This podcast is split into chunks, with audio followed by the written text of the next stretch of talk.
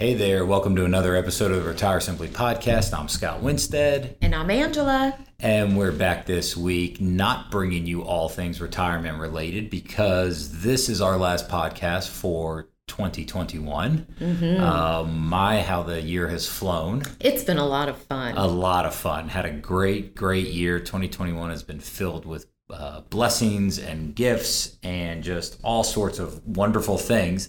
Um, but we've decided we're taking um, the last week of the year off to just spend time with family that's coming in town and connect and have a great time. So this will be the last podcast this year, but we will be back uh, with you better than ever in twenty twenty-two. Bright and refreshed. And we've got so many exciting things happening at yes, Compass Retirement next year that we're so excited to be able to uh, share with you at that point.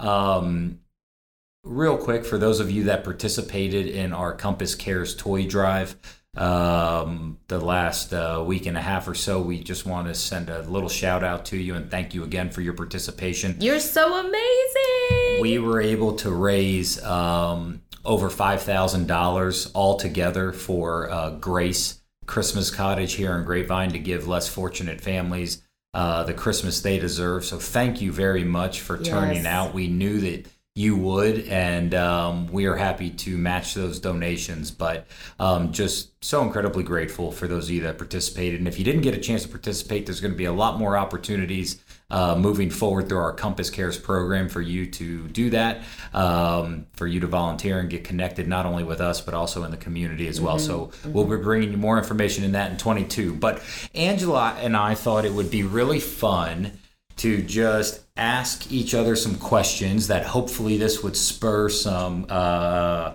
you know, things for you to think about. Maybe you want to ask your significant other or some family members if you're sitting at the uh, Christmas table this year and you get kind of that awkward silence and, mm-hmm. um, you know, nobody knows what to say. Uh, these are some pretty good conversation starters um, that, that we thought would be fun just to answer. And just so you know, I found these conversation starters and I have not shared them with Angela. So she's going to be answering off the cuff. Um, if you've listened to our podcast for any sort of time, you know that Angela does extremely well when she's just off the cuff uh, and not prepared. So um, I might just apologize in advance for right. what she says. Who knows? Uh, but it, nonetheless, we're just going to go through about uh, ten of these and um, you Are know you go from there. Too, I'm going to answer them too. I'm okay. going to answer them too. Um, so number one, I think this is probably a, a, a fun one to be able to talk about. So when did you find out Santa wasn't real? Oh, wow. I remember, I can't remember exactly the age I was, but I think I was like eight or nine. And my parents had a tradition of um, putting all of the toys in a black trash bag. And some, they would like ring the doorbell. And that's how we did it. I, for those of you who don't know, I'm from Fargo, North Dakota, or the tundra is where I grew up. So I remember one time, um, I don't know if my dad fell or or what happened, but there was a large commotion outside, so much so that I ran outside and I saw my dad with the black bag. Oh, well, he might have hit the eggnog a little too hard.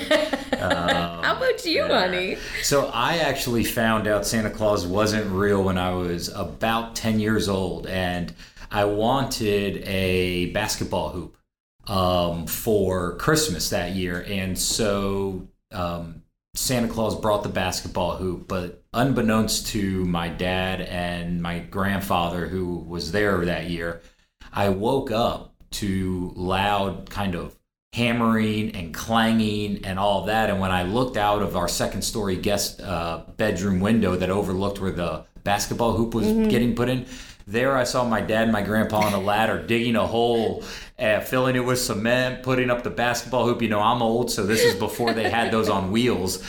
And then when I came downstairs, they were like, you better look outside. I think Santa Claus came. And then I didn't have the heart to tell them I heard and saw them uh, putting it putting it together. Aww. So it was about ten years old for me, but nonetheless, a great, great memory um, in terms of that. Number two. What's the best gift you think you ever received? Oh, gosh, that's a challenging one. Um, what I'm going to do is let me just go back to childhood. Mine was I was about twelve years old, and I was a little bit of a tomboy when I was a child. Um, I didn't ask for a bunch of dolls or things like that, but I remember, and I'm older than Scott, so this was a long time ago, but I remember I got a remote control car, and it was a blue, and it was a Corvette, and it worked really, really well for like forty feet. Um, and I was so excited to get that thing. Hey, that best forty feet right there, right? I know you wouldn't yeah. expect that, but... Yes, a remote control car. Remote that control was my car. very favorite. Yeah, I wouldn't have expected that, but I think that's interesting. Mine would have to be um, I was uh, in kindergarten, and I got a bike, mm. and it was metallic blue, um, no handbrake, so it was the kind when you did the pedals backwards, yep. it would stop. But I remember waking up and running into the living room, and the way the lamp was on and all that, this thing was like glistening, shiny. It looked like it was moving. Just sitting there, and it had a bow on it. Um, and I just thought I was the coolest kid ever with that bike. So mm. I would say the the blue, metallic blue uh, bike I got um, when I was in kindergarten was probably the best gift I ever received. Um, what do you What do you think um, is probably one of the most important traditions that you do every year for the holidays? Oh gosh, well, mine is going to obviously be based around food. Um, as a child, I grew up making Christmas candy with my mom. So we would make vanilla caramels, chocolate caramels, fudge, fudge with nuts, divinity, pecans. I could go on and on and on. And I mean, uh, pralines, not pecans. Um, and I did that for many years, as you well know, even after the kids were born and everything. But then I had to stop it because obviously I was gaining so much weight over Christmas all the time. The one thing that I was not able to give up, again, this is around food, but were my Grandma B's scalloped potatoes. That is the number one tradition, other than, of course, enjoying family and all of that. But that's the one thing that I cannot miss during Christmas. There How about you, you, babe? Yeah, so um, we would have, we have a lot, right, of traditions. Some center around food, some don't. Mm-hmm, um, mm-hmm. You know, I grew up in an Italian family. Um, my mom's full Italian. So uh, for for us on Christmas, or Christmas Eve, it was always we would eat fish um, and have a traditional meal around that, and pasta and, and all of those things. Um, but I would say one of the biggest Christmas traditions um, is when I was like eight years old, I was on a soccer team called the Eagles, and I had this sweatsuit, um, this this maroon sweatsuit, mm-hmm. um, and this sweatsuit fit me at the time because I was like eight years old, and I wore that on Christmas Eve, and I woke up the next morning and I got everything I wanted from Santa, and I decided right then and there that a tradition would be I had to always wear this Eagle sweatsuit um, on Christmas Eve into uh, Christmas morning, so that I kept the tradition going for hopefully getting, you know, everything, um, you wanted. everything I wanted, which is kind of like, you know, if you're watching your favorite sports team and you always sit in the same chair and you wear the same shirt because they win, you know, that sort of thing. But nonetheless, um, I kept growing, but the Eagle sweatsuit did not. And I have a picture, and you've seen this picture mm-hmm. of my. It's actually wait, wait. It's actually up in our living room right now. It just so for I the wanna, holidays, just for the holidays. But it's a picture of me when I was eighteen years old, with the sleeves cut off of this sweat top and that the knee. and the sweatpants cut off at the knees, and I could barely fit in this thing, but as a joke I would wear it every Christmas Eve. So that's still a funny tradition uh, that I would do. I don't have the sweatsuit any longer, um, but maybe if we get enough folks out there listening that are requesting a picture of this sweatsuit, I might send it out. Oh my gosh. Um, you know, in terms of that. So that's a big tradition right there. Uh, I think I know know the answer to this one, but I, I I'll ask it anyway. Do you yeah. prefer white lights or colored lights? I like white lights for sure. I like white lights as well. Mm-hmm. Um, I'm a pretty solid white light only kind of guy. Yeah. Um, however, our Christmas tree does both because they're L E Ds, which is nice. Mm-hmm. Um, for... Whenever I'm in there, it's on white. Exactly. Uh, favorite holiday movie? Oh, I know what yours is. I won't say it. Mine is Home Alone. I love that movie. I've been watching it every Christmas and Thanksgiving, really, for so very many years, too many to count, but definitely Home Alone, no question for me. Yeah, honey, my, tell them yours. Mine's Christmas Vacation. Um, one of the traditions we have is uh, actually the Friday after Thanksgiving.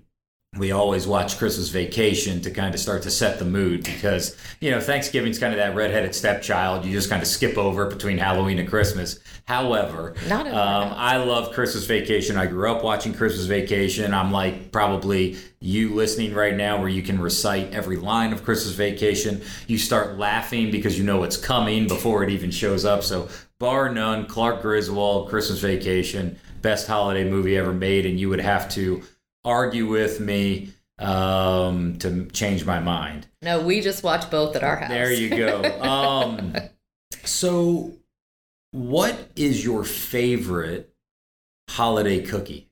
Oh, super easy for me. Spritz.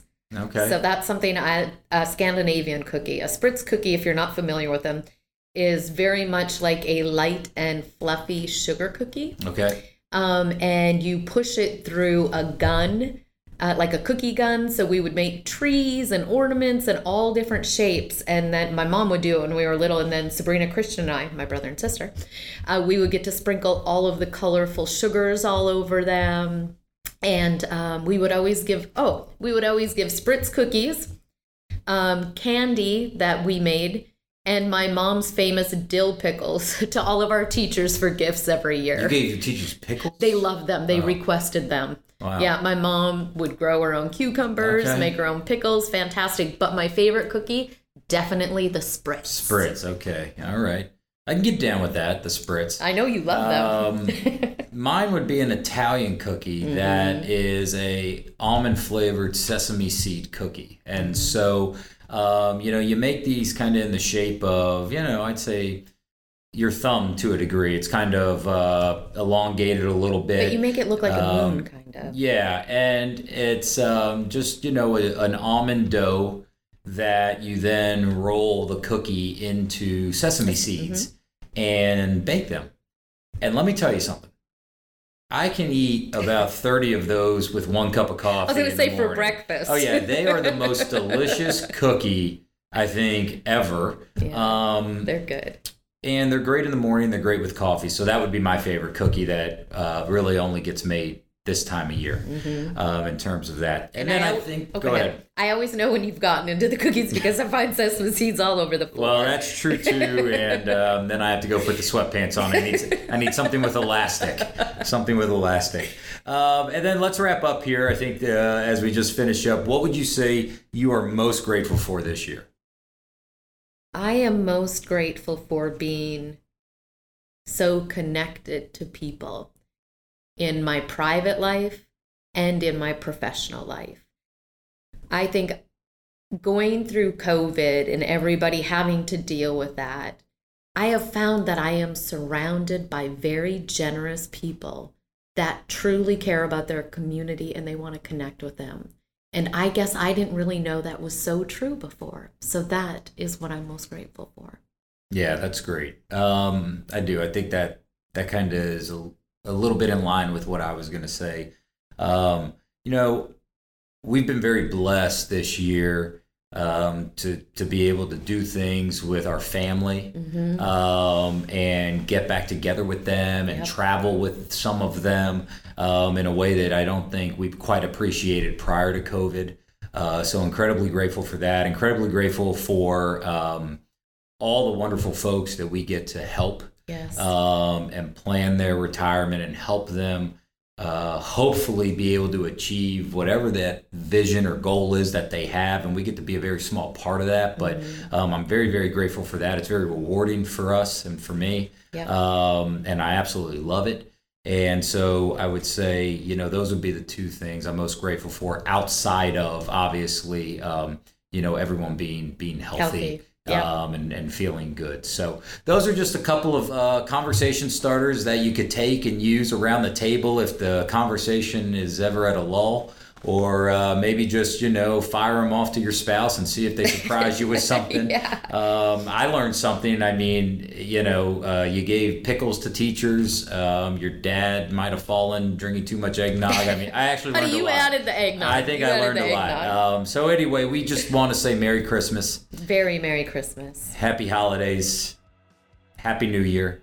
We are thinking about you. We are grateful for Sending you. Sending lots of love your way. So much. Um, hope you and your family get to enjoy this season, and we can't wait to get back together with you in twenty twenty-two and uh, have an amazing year moving forward.